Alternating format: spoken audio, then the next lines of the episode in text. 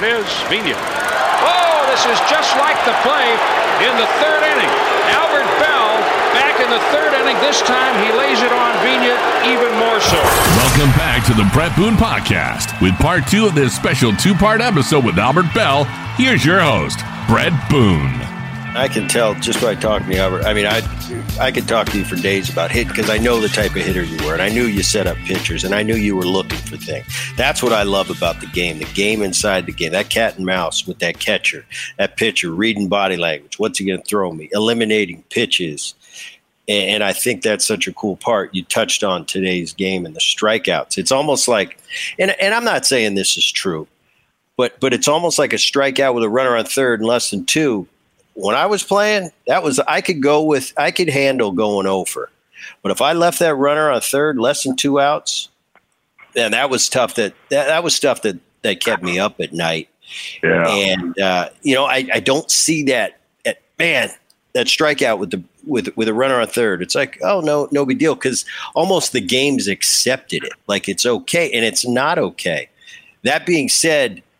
There, there's so much talent. These young players. This Tatis kid is man. Is he good? You know, Acuña and Vladdy Junior I mean, there's a lot of talent. The physicality's getting better and better. You mentioned the the vigorous workout. Your dad, starting with your dad, always be in shape. To your Cleveland years, where everybody trained. Now everybody, you know, big league. Everybody, all thirty big league teams, they're all training like that. These kids are getting bigger, stronger, faster. But I think you're right. Well, you've got to bring back some of that. There's something to be said for being a good hitter and having a good approach. We don't think home run first. No great hitter I ever thought thought home run first. They thought get a good pitch to hit, knock the crap out of it. And the home runs come for those that are home run hitters. Yeah. I, I, I remember um, there's a couple times I can remember like when somebody would come like hard, like up and in. You know, trying to knock me off the plate. And, you know, it it pissed me off. And I was like, oh, okay, now it's two and oh. Like, okay. And I remember swinging hard, like hard as I could. And I fouled it back. And I was like, I said, wow, I just overdid it. And I missed out on a great pitch. And I was like, okay. So I got my point across where I'm going to show the pitcher, like, okay, I'm mad. I, I mean, I swung hard. And I and, and the next time, strike came, boop, base hit or, you know, home run or double. And I just stayed within myself. And, and I've always heard where, you know, they talked to like Tony Gwynn and, and Wade Boggs and they said, sure, you know, we can hit, you know, a lot more homers, but we're going to be sacrificing a lot to do that, you know, base hit, batting average and all that stuff. And they said, you know, we, we don't want to do that. We want to, you know, get base hits and get on base and, Uh, you know, depending on the situation, driving runs or scoring runs. And, um, and that's, you know, that's just, uh, you know, the game now is different. Like nobody wants to steal a base. Nobody hit and run. I was, I was watching the Braves game the other night. It was the bottom of the ninth. Uh, they had a runner on second and our, his name was, uh, Arcia was up. So two oh. I was like, oh, okay, let me see. He worked in count. It was against Fairbanks from Tampa Bay. It Big right. Yeah. And, and I was like, okay. I said, I already know I watched Fairbanks pitch in, in the World Series. I was like, okay, it's going to be a strike away. So he throws a slider strike away. Arcia doesn't even flinch at it, right? So then it goes to three one. And then uh, Fairbanks throws a fastball, ninety-seven up and in. It was ball four. Arcia swings out of his shoes. And I was like, this guy doesn't understand the situation. It's a runner at second. You're down by one. Your job is to get the guy over. That's it. And you might, if you do a proper job, you might be able to get a base hit out of it. So the next thing you know, um, or, or uh, Fairbanks throws like a three two slider, like down. It was a ball. And he hits a ground ball to third base. And then Swanson, uh, uh, Dansby Swanson comes up next bat. He hits a weak fly ball to left field, but that would have been a sack fly had Arcia got the run over, and then the game would have been tied. And I was like, there, there's, there's the new baseball. And I was like, I, I, I, I cannot be involved. I said, if I'd have been a hit instructor, I'd have been screaming out of the dugout. Like, you, bro, you got to get this guy over. And that's probably why I don't want to be back in the game, because I was like, I, don't, I, I, have, I have a short fuse, because I'm like. No, not and, you. And Well, it's like it's like runner's second, no outs. It's automatic. Boom, get the guy over. Boom, get yes. the guy over. Okay, it's a base hit. That's gravy. I mean, I've I've hit runner second, and I was like, okay, and they want to pitch me away. Boom, I, I hit doubles down the line, right field line. I was like, okay, you know, I don't have a problem hitting the ball the other way. Boom, I hit balls in the right center gap, you know, with a runner second, no outs. But I know, I guarantee ninety-nine out of one hundred times I got that runner over, runner second, no outs, and and and then Eddie would drive him in. See, and to hear I, that I know you. for a fact. What's that? No, and, and to hear that from a guy like you, you just you're hitting fifty-two homers, and you have that attitude about playing the game right. And if Albert Bell's coming off hitting fifty-two homers, and he's saying you play the game right, you move the runner. That's how everybody else goes, well, if Albert's doing it, he's hitting fifty, then sure as hell, I'm going to do it. And that's going to go down the line of that team. And that's going to create a camaraderie that you can't replace, because that nine hole hitter's watching Albert Belle, who's watching Viagra, who's watching Tomei, who's watching Manny do it. He's sure as hell going to do it too. And that's how you create a great team. That guy That guy hitting behind you, Albert, with a runner on second. Let's say Eddie Murray's hitting behind you. You get that runner over. You hit a one-hop rocket to the second baseman for an out. Eddie might not have driven in a run in a week. He's in a ribby slump. All of a sudden, he hits a sac fly. All of a sudden, Eddie Murray in his brain says, I can drive a run in. That just made Eddie Murray better. And I was yeah. I was taught that by Edgar Martinez. He was a mentor of mine, especially the second half of my career. He taught me a lot about yeah. the hit and the preparation. And that's the first thing he said to me one day. And I've told this story before on the on the program, that I watched Edgar. It was eight to two. And he hit a rocket, like one of those obvious ones where you know he was trying to get him over. He's still trying to get a hit, but he hit it. He got him yeah. over. And I said, Edgar, why'd you do that? He goes, Booney, I always found, I always find my whole life, you play the game right, in the end, you're going to be the best player you can be. And ever since that day, I started doing it. And and that two thousand one team I played on won one hundred sixteen games, and we had everybody playing that way. And it's the way right. you play the game. And and man, it's just we've we've gotten away from it. And we've got to get back. This game's too great. You know, I, I think there's a lot of great things, the technology they have today. Uh, there's a lot of things I'm envious about. But, man, they they, they got to bring it back a little bit to playing the game the right way. It, with a runner on second, we don't rip one foul off the off the tarp down the left field line in a two two game in the eighth. Right, yeah, yeah.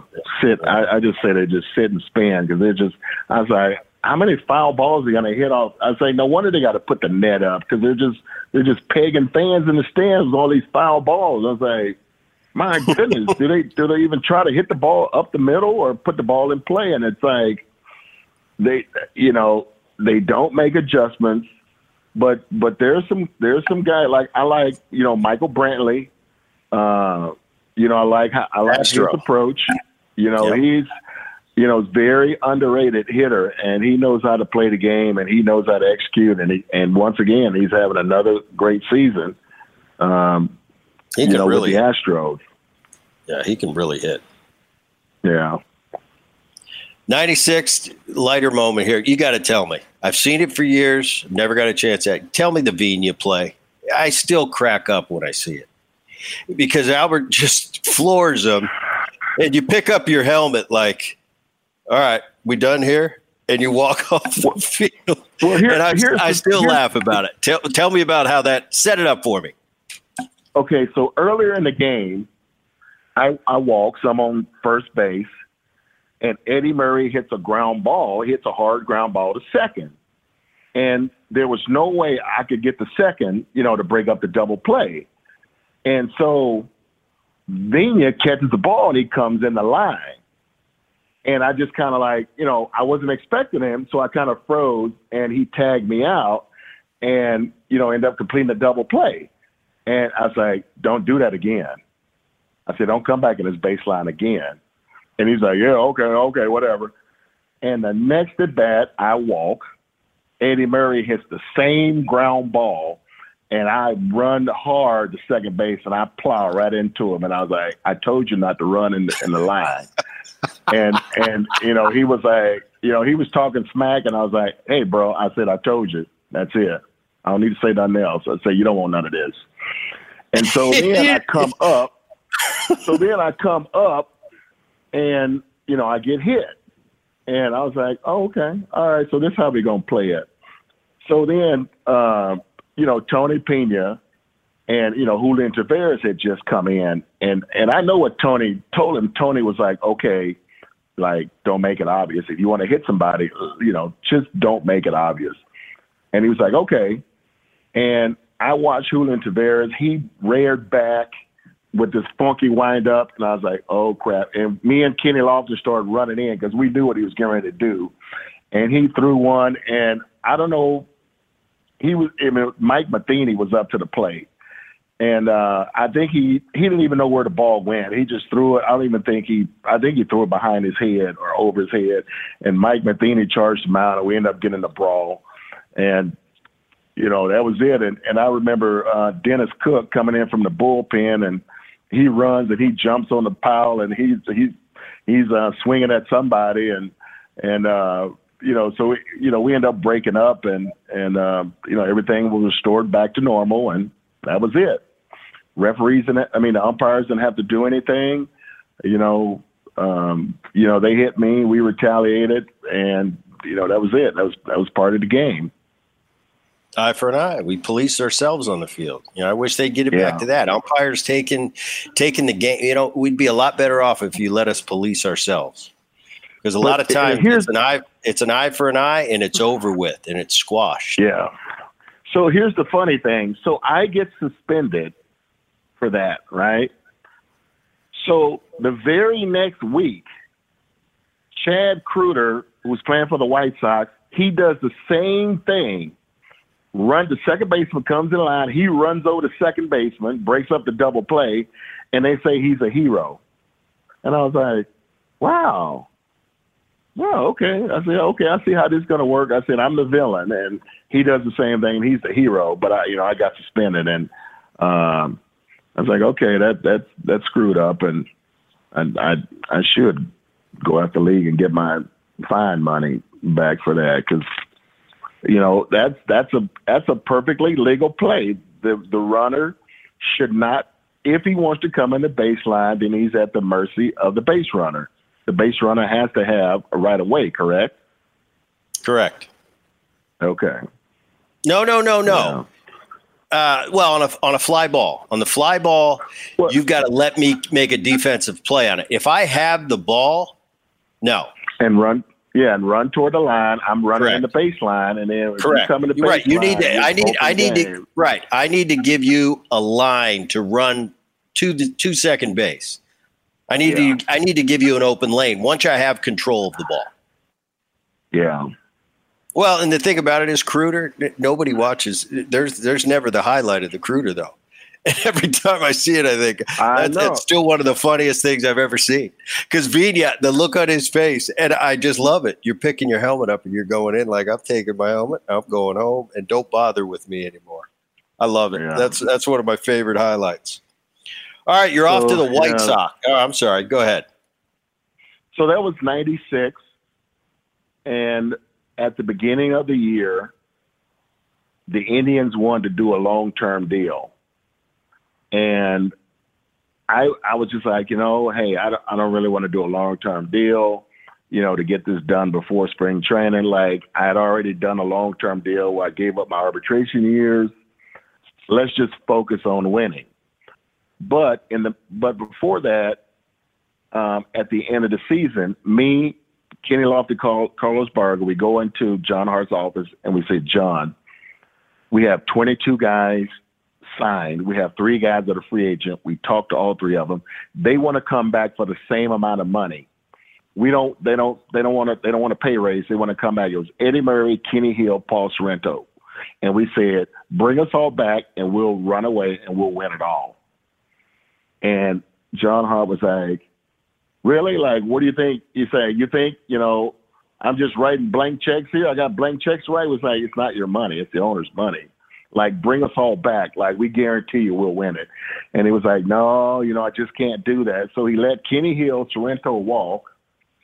And then after Eddie Murray was just voted D H of the year, he, uh, he, he offered him a pay cut. He went from three million dollars to two million dollars, and Eddie was pissed. And Eddie wouldn't go play first base. He said, okay, well, if you're going to pay me two million dollars, I'll just D H. And we ended up picking up, I think, like Kevin Seitz and Julio Franco. And, you know, they're three three great guys. And it just threw our chemistry off. And we were just we were just kind of out of whack. And even though and we, we won ninety-nine, I think we won ninety-nine games and lost like sixty, uh, what is that, sixty-three games. But we we didn't have, we had a losing record against left-handed pitching. And so everybody was running these left-handed pitchers out, and we couldn't beat them. And so I go up to John Hart, and I was like, John Hart, you need to get us a left-handed B P pitcher, because I said, you know all we're going to see in the playoffs is left-handed. He's like, oh, we'll worry about that later in the playoffs. So guess who we see game one? David Wells from the Orioles. shoved it right up our shoved it right up our butt. And then we end up, I think we faced him again in like game five, shoved it right up our butt, and we we went home.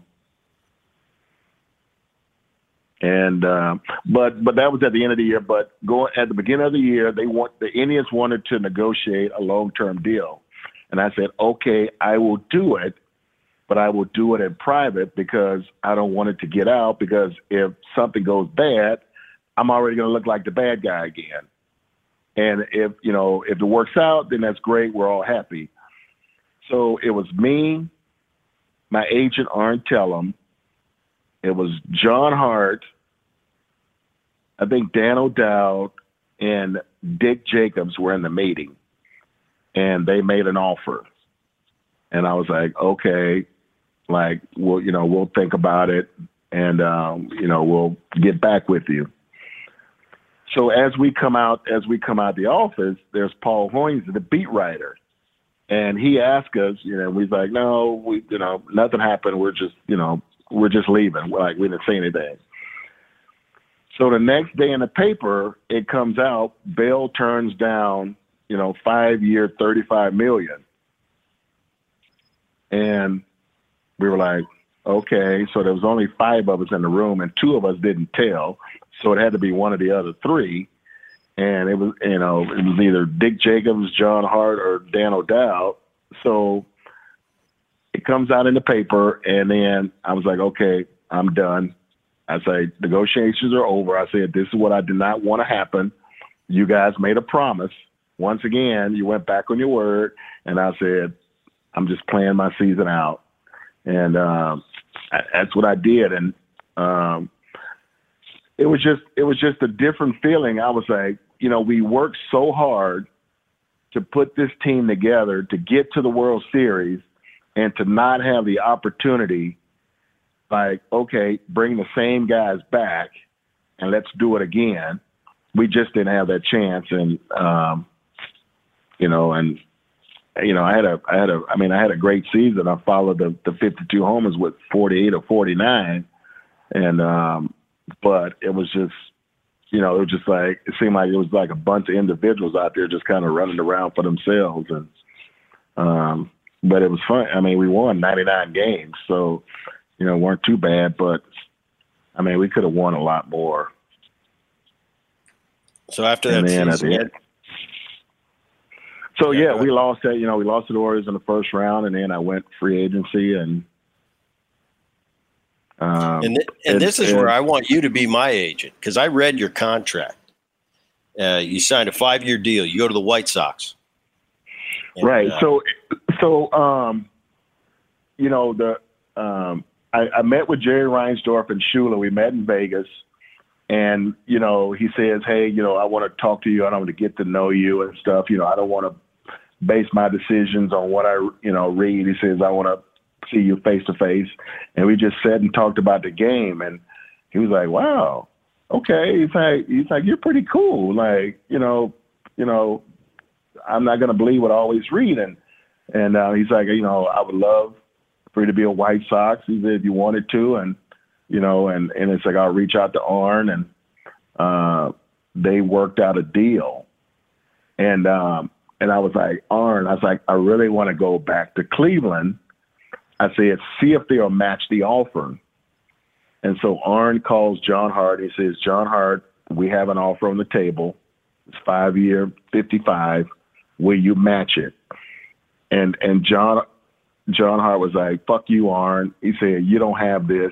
He said, you're you're full of crap. And and then Arne was like, no, fuck you. He says, we're going to the White Sox tomorrow. And and John Hart was so mad. And um, so we uh, you know, we took a we took a plane to Chicago, signed with the White Sox, and then when I get back, John Hart, you know, has his press conference. He's like, yeah, see, I told you it was, it was for the money. You know, Albert was just in this for the money. And I was like, well, just like everybody else. Right? We got a short window, baby. Yeah. And cause you know, they, uh, you know, they wanted me to take a lot of deferred money. And I was like, no, I was like, this is my free agency. I said, I want some money up front. And, um, you know, signed a, the, the five year fifty-five, and it took some money up front, but I had what was called the David Robinson clause. It's unbelievable. It's the best thing I've ever seen. Yeah. That's why I wanted you to be my agent. All right, go ahead. Explain. Yeah. Yeah. So, so Arne, Arne, um, you know, because Arne's a basketball guy, you know, he had, um, you know, he had seen this clause, and at the, at the end of, uh, at the end of year two, if there's three guys making more money than me, you take their salary, you average it out, and that's where my salary was supposed to go up to. So at the time, because I took deferred money, I was making ten million dollars. And I think like Pedro, Sheffield, and I think it might have been Maddux. Maddux or Glavine, they got a they got a big pay raise, and their salary came out to like eleven point five million dollars. And I was supposed to get a pay raise. And I, I told Reinsdorf, I said, I don't want a pay raise. I said, take this money and re-sign Robin Ventura. I said, I, I love Robin. He's been a, you know, came up to the organization. He's a great guy, great guy to, you know, to protect me in the lineup. And, you know, I wanted, you know, we had some nice young kids. I said, you know, let's, let's, let's try to win it next year. And he was just like, he's like, wow. He's like, you know, he's asking for a lot of money. Like, I think, I think Robin ended up getting like three year twenty-seven with the Mets. And I think Reinsdorf only offered him like three year twenty-one. And, and so, um, you know, back then that was a, you know, that was a, it was a big difference. And so Robin ended up leaving to go, but I had a thirty day window to negotiate. And so Arne ended up working out a deal with the Orioles. He said, you, you want to go play in Baltimore? I was like, sure. And he, and he said, you know, here's the deal. I was like, really? And he's like, yeah. I said, okay, so I'll, I'll, um, I'll go to Baltimore. And, and, uh, um, and the, the thing that I miscalculated on, because we had this young kid, Maglio Ordonez, and I didn't know that if I would have known, like, because he he ended up eating, well, he, after I left, he ended up eating cleanup. He would have hit fifth behind me in the lineup. And this kid turned out to be a pretty good, pretty good stick, but I thought he was about two years away. And then I didn't want to waste another year of like getting pitched around and, um, you know, and wait another year for all these young kids to develop. But, um, you know, a couple of those kids developed the next year, and, and Maglio had a pretty nice career. He signed, I think he signed a big contract and got a hundred million. Maglio could hit. He could really yeah. hit. Yeah. So you end up going to the Orioles. You sign another five year sixty-five. And this for me is where, cause there's not that much made of it. I mean, we know that you had the, the hip degeneration. I, I don't want to say it wrong. I think it's hip degeneration, But all of a sudden in, in ninety-nine, he ended up having to retire after two thousand season. And I was looking at your number. He still drove in one hundred three runs, two thousand. But I don't think anyone really in the game, it just kind of Albert disappeared. And it's like, right, you know, and how great of a hitter you were, and what a, what a, you know, you were like, like I said, you were right in that niche, top three of those run producers in all the game. And all of a sudden you kind of quietly went away. And I think a lot of people to this day wonder, how bad was it? How long was it bothering you? And obviously uh, to make you retire, uh, it had to be, you know, a lot worse than people knew. It, it was during, it was during the two thousand season. Uh, I started having some pain. And it was like right before the All-Star break. Because I remember uh, I, I was facing, I think I was facing um, Greg Maddux. And he threw me a fastball, and I could have swore I hit it out. And I think it barely got to the warning track. And I was like, yeah, something's wrong. I was like, because I didn't have any power. And so during the uh, All-Star break, I went to go get it checked out, and there was bursitis in the in the hip joint, which is basically, you know, arthritis and inflammation. And so I rested, and, you know, everything felt good. And then I came back and started playing, and then just wear and tear, it just got worse. And then I ended up going on the disabled list. And that's, you know, at the time I was fifteen days, so I was like rehabbing and and, and you know, as much as I could and rest. And And then when I was ready to come back, um, I had to get approval from the from one of the team doctors. And um, so by the time that happened, I, I think I ended up coming back like the last week of the season, and I had like ninety-seven R B Is, and and uh, ended up getting like six R B Is in six games, and and I knew that was pretty much I knew that was my last game. Um, I rehabbed that off season. And then when I came back, we were going to play like these inter-squad games. And I, I talked to the owner, and I was like, you know, can I slowly like rehab? Because I'm not in I'm not in baseball shape. I need to get in baseball shape. And he was like, no, I'm paying you to play the outfield. And I was like, well, if I play in the outfield now, I'm probably not going to make it. He's like, I'm paying you to play the outfield. I was like, okay. So I go out in the outfield, about two games. You know, we had like these six in and inner squad games, and my leg went from bad to worst. And I think I ended up in the treatment for like a week or so. And then I was like, this didn't get any better. I had to go see a specialist. And, and, the, you know, I lost a lot of the, um, the, um, the, um, ligaments that's inside the joint. And it was pretty much bone on bone. And, you know, I was in a lot of pain, and, and that was pretty much it. And and then I moved out to Arizona, March of twenty, uh, two thousand one, and been here ever since. Went deep your last day, B. Through your career, yeah. Uh, and the perception is, and you can clarify if you want, you didn't like the media. And I see that, you know, I, I doing my homework, I, I saw that you you referenced Steve Carlton. When I was a little kid, Dad, you know, Dad caught Steve Carlton for all the seventies in his Philly days. And I remember Steve, he didn't talk to the media at all. And you referenced Koufax, DiMaggio. They didn't talk to the well, media. They, yeah, because I know I know with Carlton, they burned him a couple times. And it was yeah, like, he oh, wouldn't okay, speak. I've had enough. Yeah, he you wouldn't know. speak at all, like not hello. It was just known that you don't even talk to him. And, you know, through my career, you know, I've been – media was kind of easy for me. I didn't mind it. But I also, I, I still have some good buddies to this day. I played with uh, Richie Sexton, Adrian Beltre, still good yeah. buddies to this day. They, they, it just wasn't for them. It's not for everybody. And well, go ahead. here's here's the thing. Here's the thing. Okay, so, um, and you know when I was when I signed with the White Sox, and I was talking to Mister Reinsdorf, and you know, he was kind of trying to fill me out about the media. And I said, listen, I says, I don't have a problem with the media. I'm just not going to talk like every day. Um, but, you know, can we kind of like pick and choose, you know, because, you know, we knew Scott Reifert. He was the um, uh, the P R guy. And, you know, we just we we did a, a lot. Well, to me, there, there are a lot of pieces, but there probably were a few pieces, uh, ninety-seven, ninety-eight.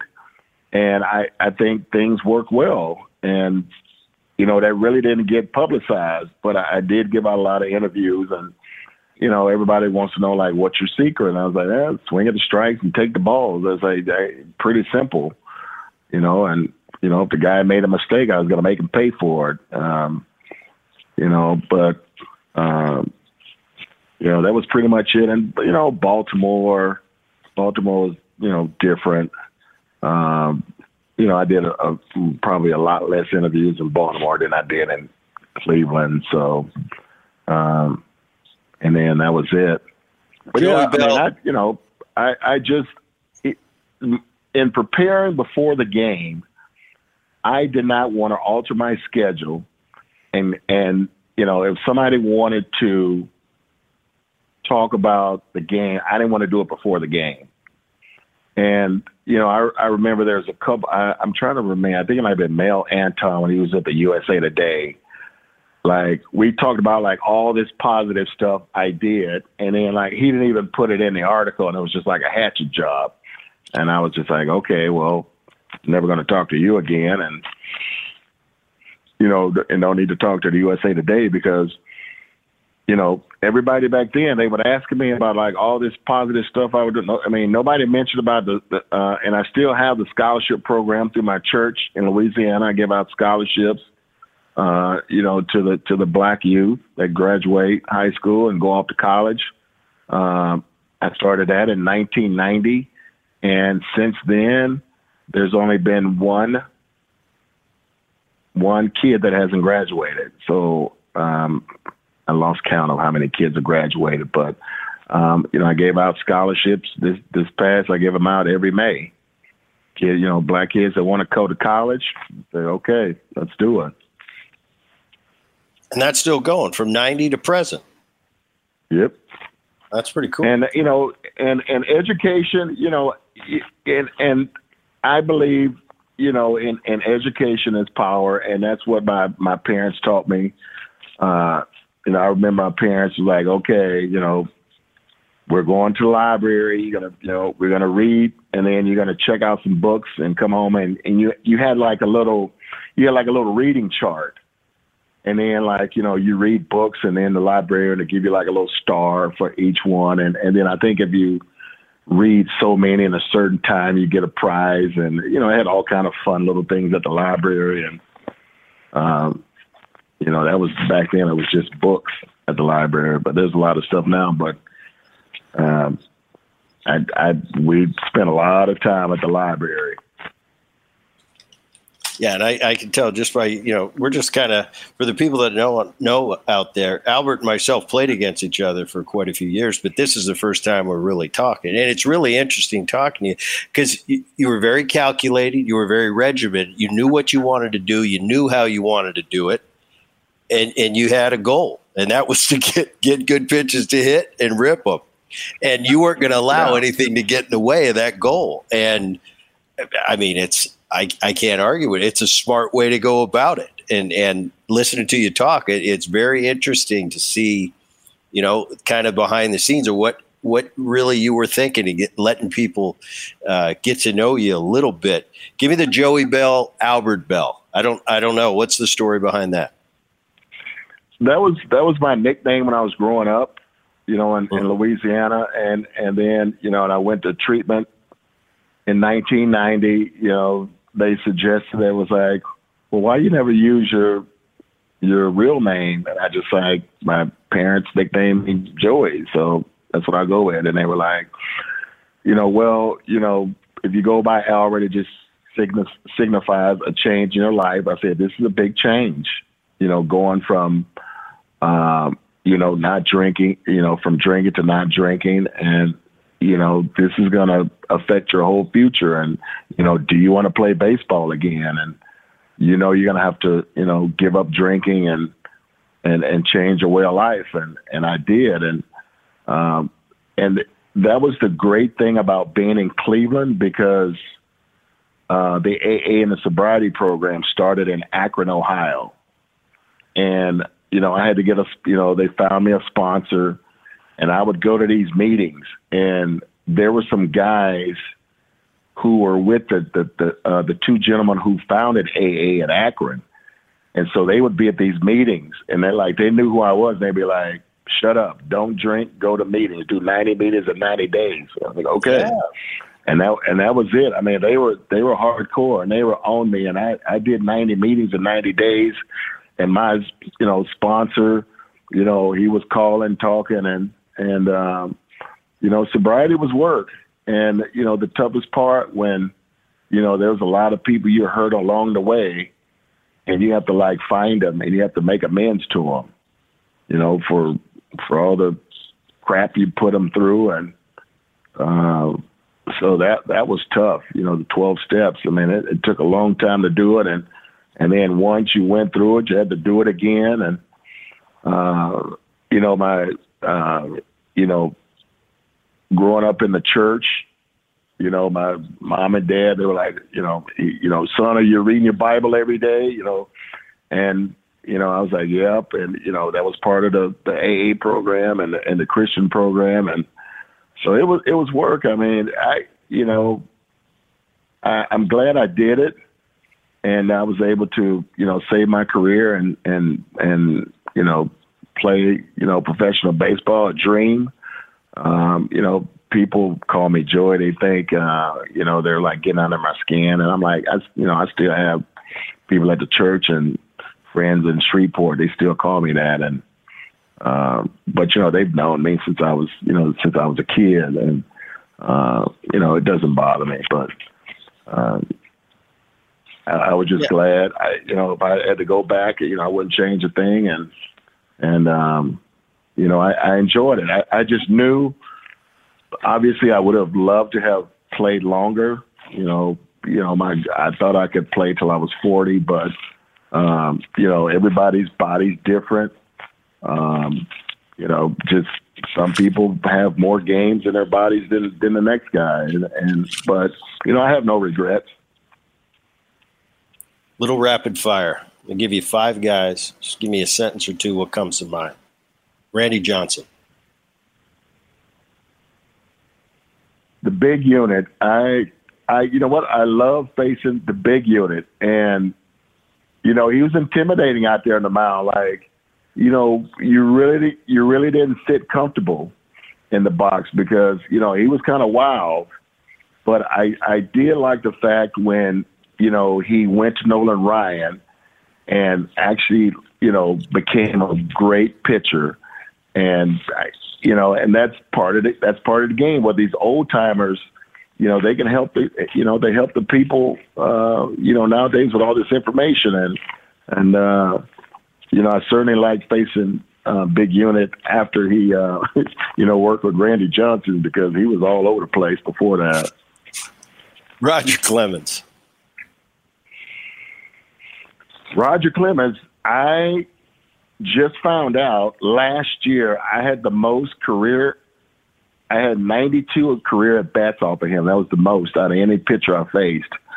And, you know, he was from Texas, and I'm from Louisiana. And I was like, you know, to me, it was always this Louisiana Texas battle. And I said, he's going to go out there and he's going to give it his all. And I mean, like, he would come hard up and in. And I was like, okay, let's get it on. But, you know, I, I I think I hit a couple homers off of him when I was with Baltimore in Yankee Stadium. You know, he, you know, he he threw him on the outside corner, and I hit him up there in the in the right field deck. So um, he's a gamer. Got to give it to him. The guy got it. Went out there for a long time. Mariano Rivera. I faced Mariano Rivera, I think it was ninety-one or ninety-two, when he came up as a starter. And it didn't work very well, so he ended up getting switched to the bullpen. And then I think Wetland was the closer, and then Wetland left, and I think Rivera took over after that. But I didn't have a problem facing Rivera. I saw the ball real well from Rivera. It, and it's funny because right-handers had more success off him probably than left-handers because he killed lefties. I mean, like, it, I remember later on, and this might have been ninety-eight, and I think all the switch hitters started hitting right-handed off of him because they got tired of him busting their bats left-handed. But I, I, I remember facing him. It was late in the year, and it was ninety-eight, and he had that low E R A. And uh, and when I when I saw his ball, I was like, wow, this thing's like really moving. And but he would throw it at me, and then it'd just come right over the plate, and I I, I would have success. I got a few base hits off of him, but uh, he was kind of like the quiet assassin. He just he'd mow you down, bush the bat. You didn't see him doing like rah rah and pointing the finger and you know pointing to the sky and all that. He just quietly mowed you down. Pedro.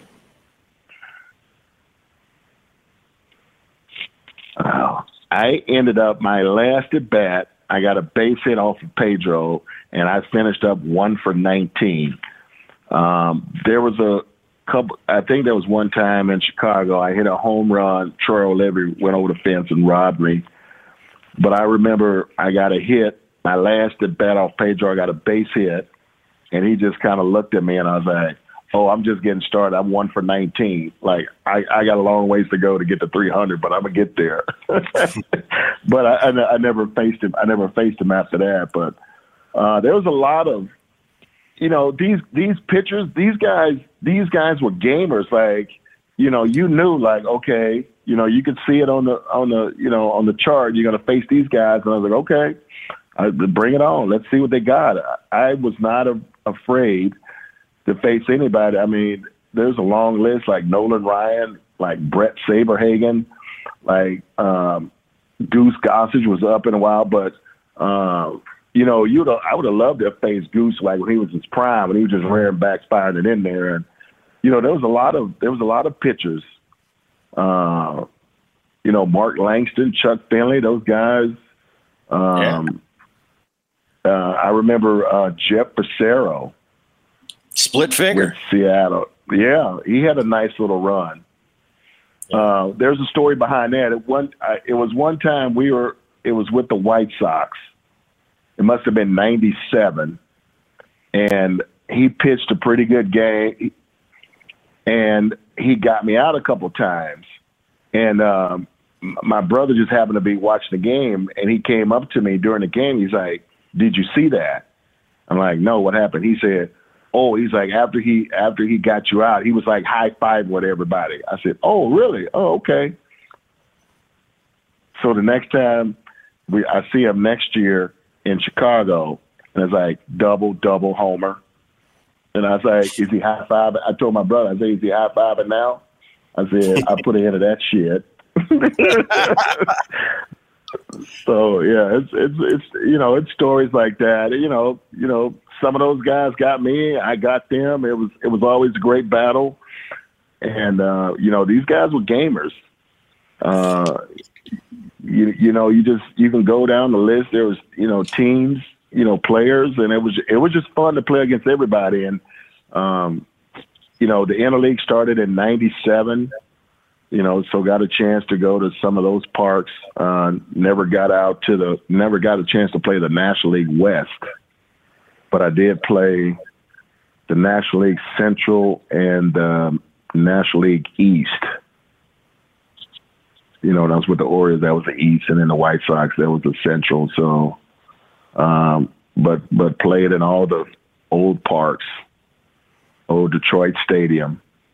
Um, we used to always say, when you go to Detroit, don't go straight away center field. You know, either hook or slice it. And um, I remember, I think it was like ninety-two or ninety-three, Sam Horn hit a bomb in the upper deck center field.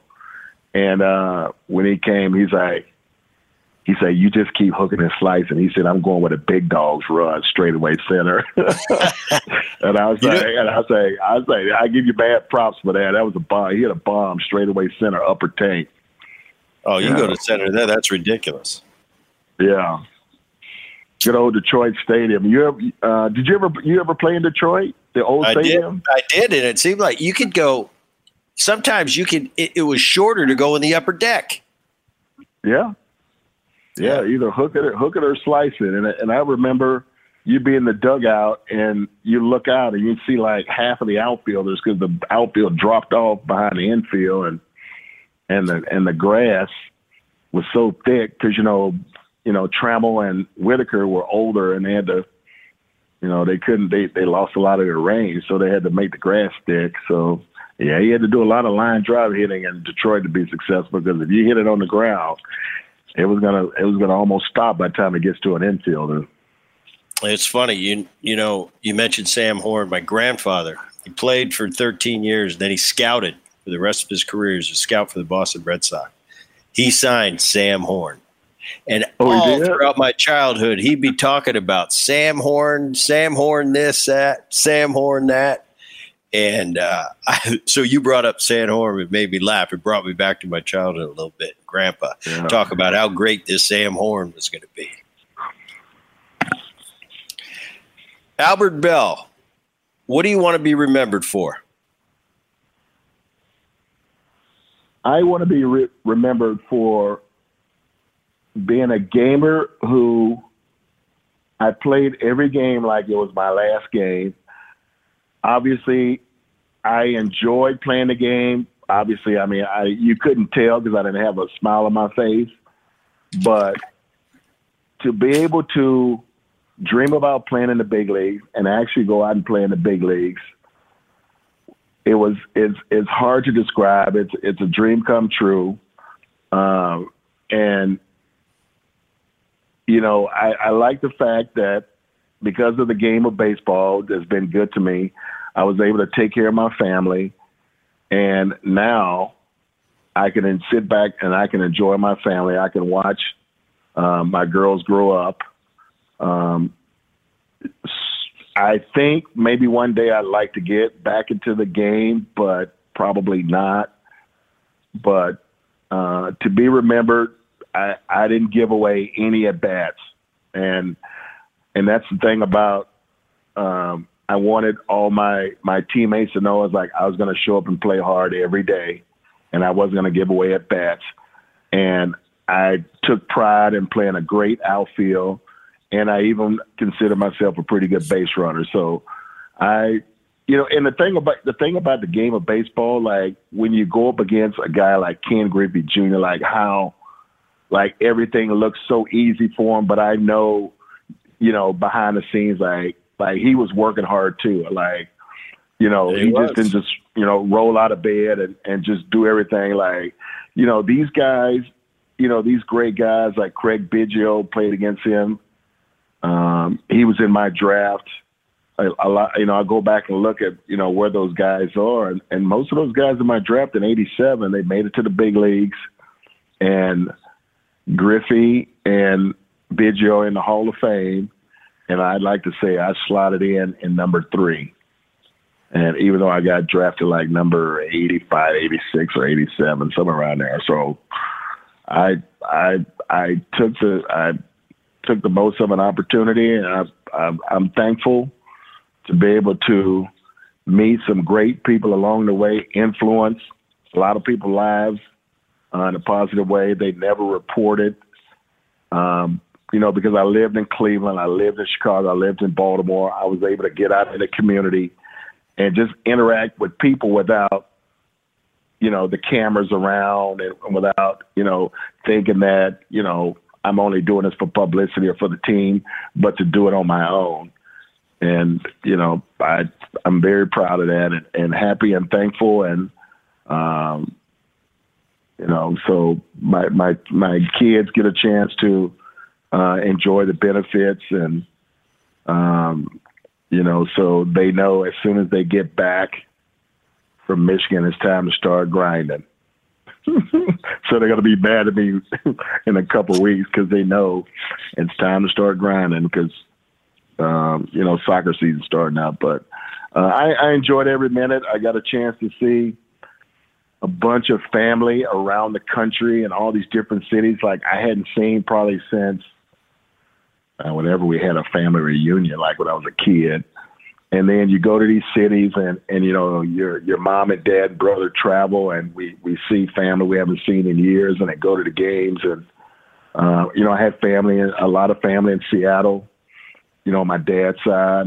Um, so they would they would come to the games all the time, and, you know, family in Chicago and, and, and you know, in Compton, California, so uh, Texas, Houston. So I had, you know, New York. So I had family everywhere around the country. And, So, so baseball is, is a great sport. I just, I just hope they get it back to, to where it used to be, because it was fun to watch. It was fun to play, and uh, and it was always great to to be able to see the old timers. You know, um, you know, you see Rod Carew, uh, you know, you see like Pee Wee Reese, you know, you see all these guys, you know, Jim Rice when we go to Boston. You know, you see all these guys that, like, played the game. They made sacrifices for us to have a better lifestyle and, and to have a better career. And, you know, and I would see those guys, and I, you know, I say, hey, thanks, you know, thanks for what you did. Um, you know, it was, you know, they made some sacrifices. And, and I don't think the, you know, the players nowadays, like, you know, know who these guys are that made sacrifices for them. I mean, you know, to make thirty, forty million dollars, and, you know, and a lot of these guys, you know, there there's going to be a ton of guys that are going to strike out like two hundred times this year. That's insane.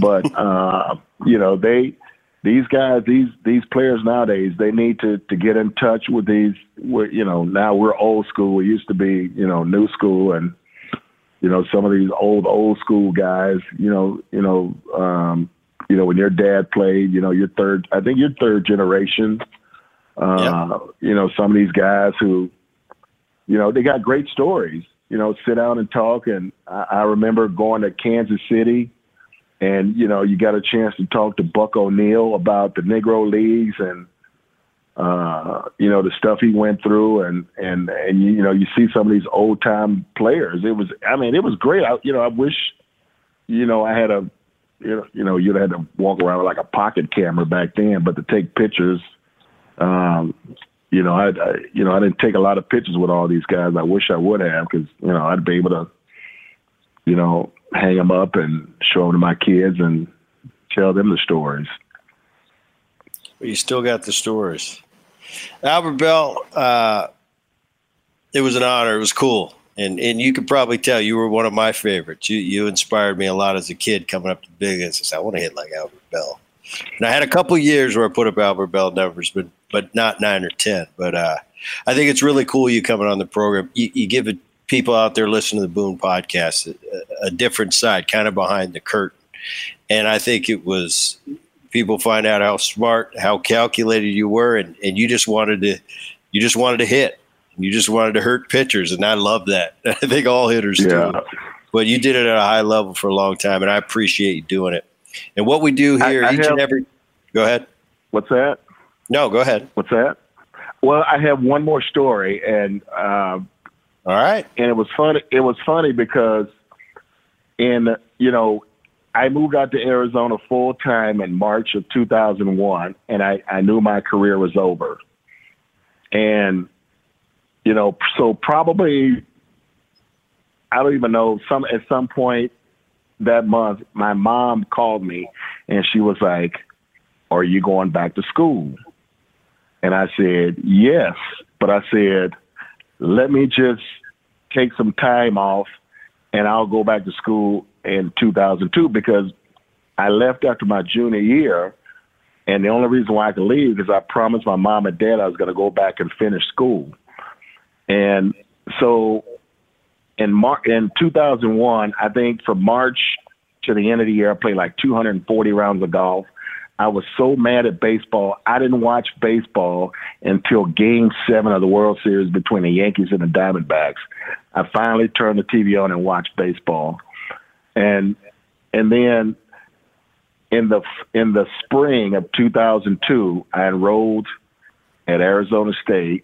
And I took one class, and my, my mom was like, well, you know, you need four classes to graduate. And I said, yes, Mom. I said, I'm going to take one class per semester.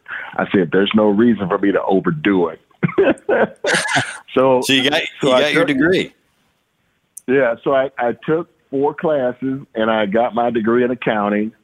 And, um, you know, so uh, my my mom, my dad, and my brother, they all have their master's degree, and I have my undergrad degree. And I told them I, I wasn't going to grad school. I said, this is it. I got my degree. I com- completed my promise.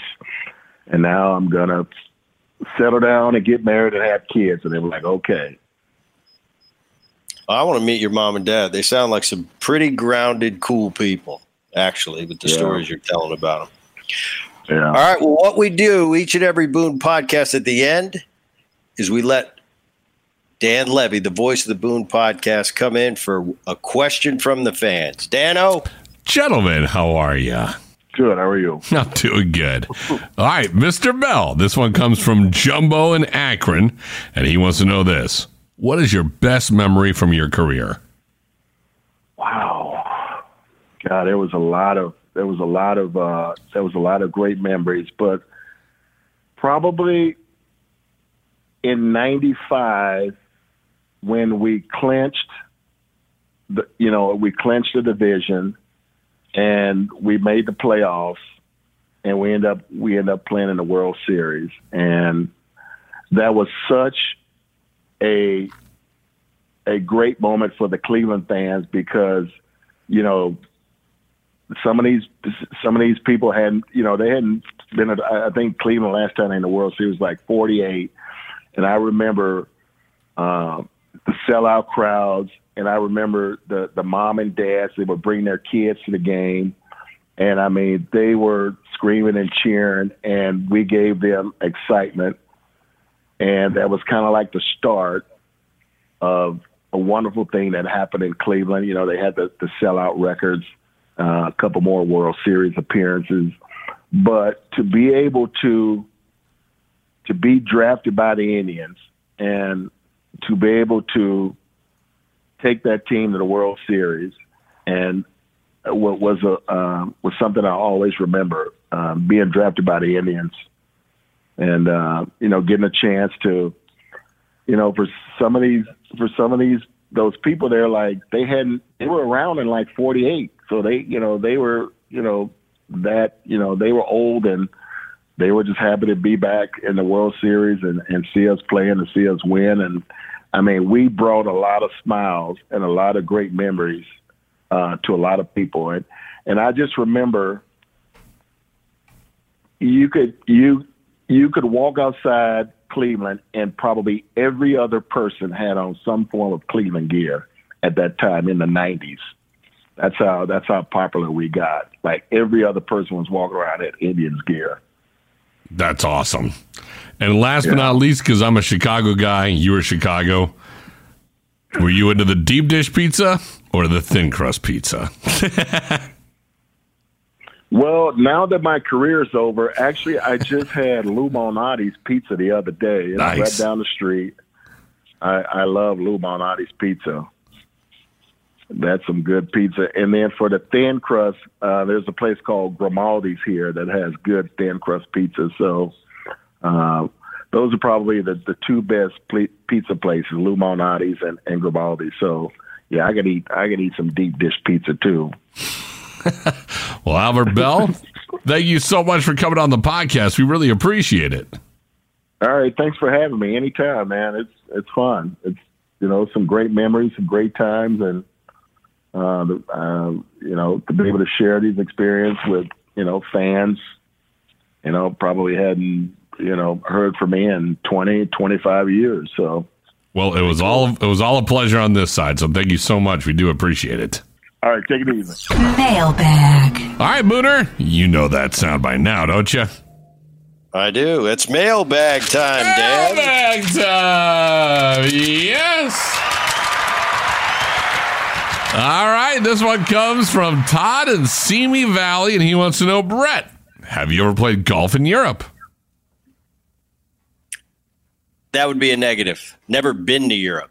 Never even been to Europe? No. One day. One day I'll make it over there, but nope, haven't been there. All right. Back in the mailbag we go. All right, Brett. Have you ever done a national T V commercial? This one comes from Frank in New York City. Um, you know, I no, I've done a bunch of local commercials, and and as a kid, I don't think it was national because I think Tasty Cakes. You know where Tasty Cakes are? I love Tasty Cakes. They're out all of the, the East good Coast. Things wrapped up in one, Dan. And as a kid, when uh, Dad was playing in Philly, I did a Tasty Cake commercial, but I think it was still local. So no, I haven't. I haven't broke through to the national uh, stage with Geico or anything like that. Dang. All right. Well, we'll have to work on that one. We got to get Boone on a national spot. I'm telling you that right now. All right, that's going to do it for the podcast. My name is Dan Levy, and I am the technical director and producer of the Boom Podcast. Executive producer of the Boom Podcast is Rich Herrera. Digital content is all handled by Liz Landry. So please share the Boom Podcast with neighbors and friends, and make sure you subscribe to the Boom Podcast so you never miss an episode of the show. While you're at it, please give it a five-star rating and share your feelings about the Boom Podcast by leaving a review on whatever platform you listen to the show. For all of us here on the Boom Podcast, I'm Dan Levy. Thanks for listening. We'll do it again soon. See ya.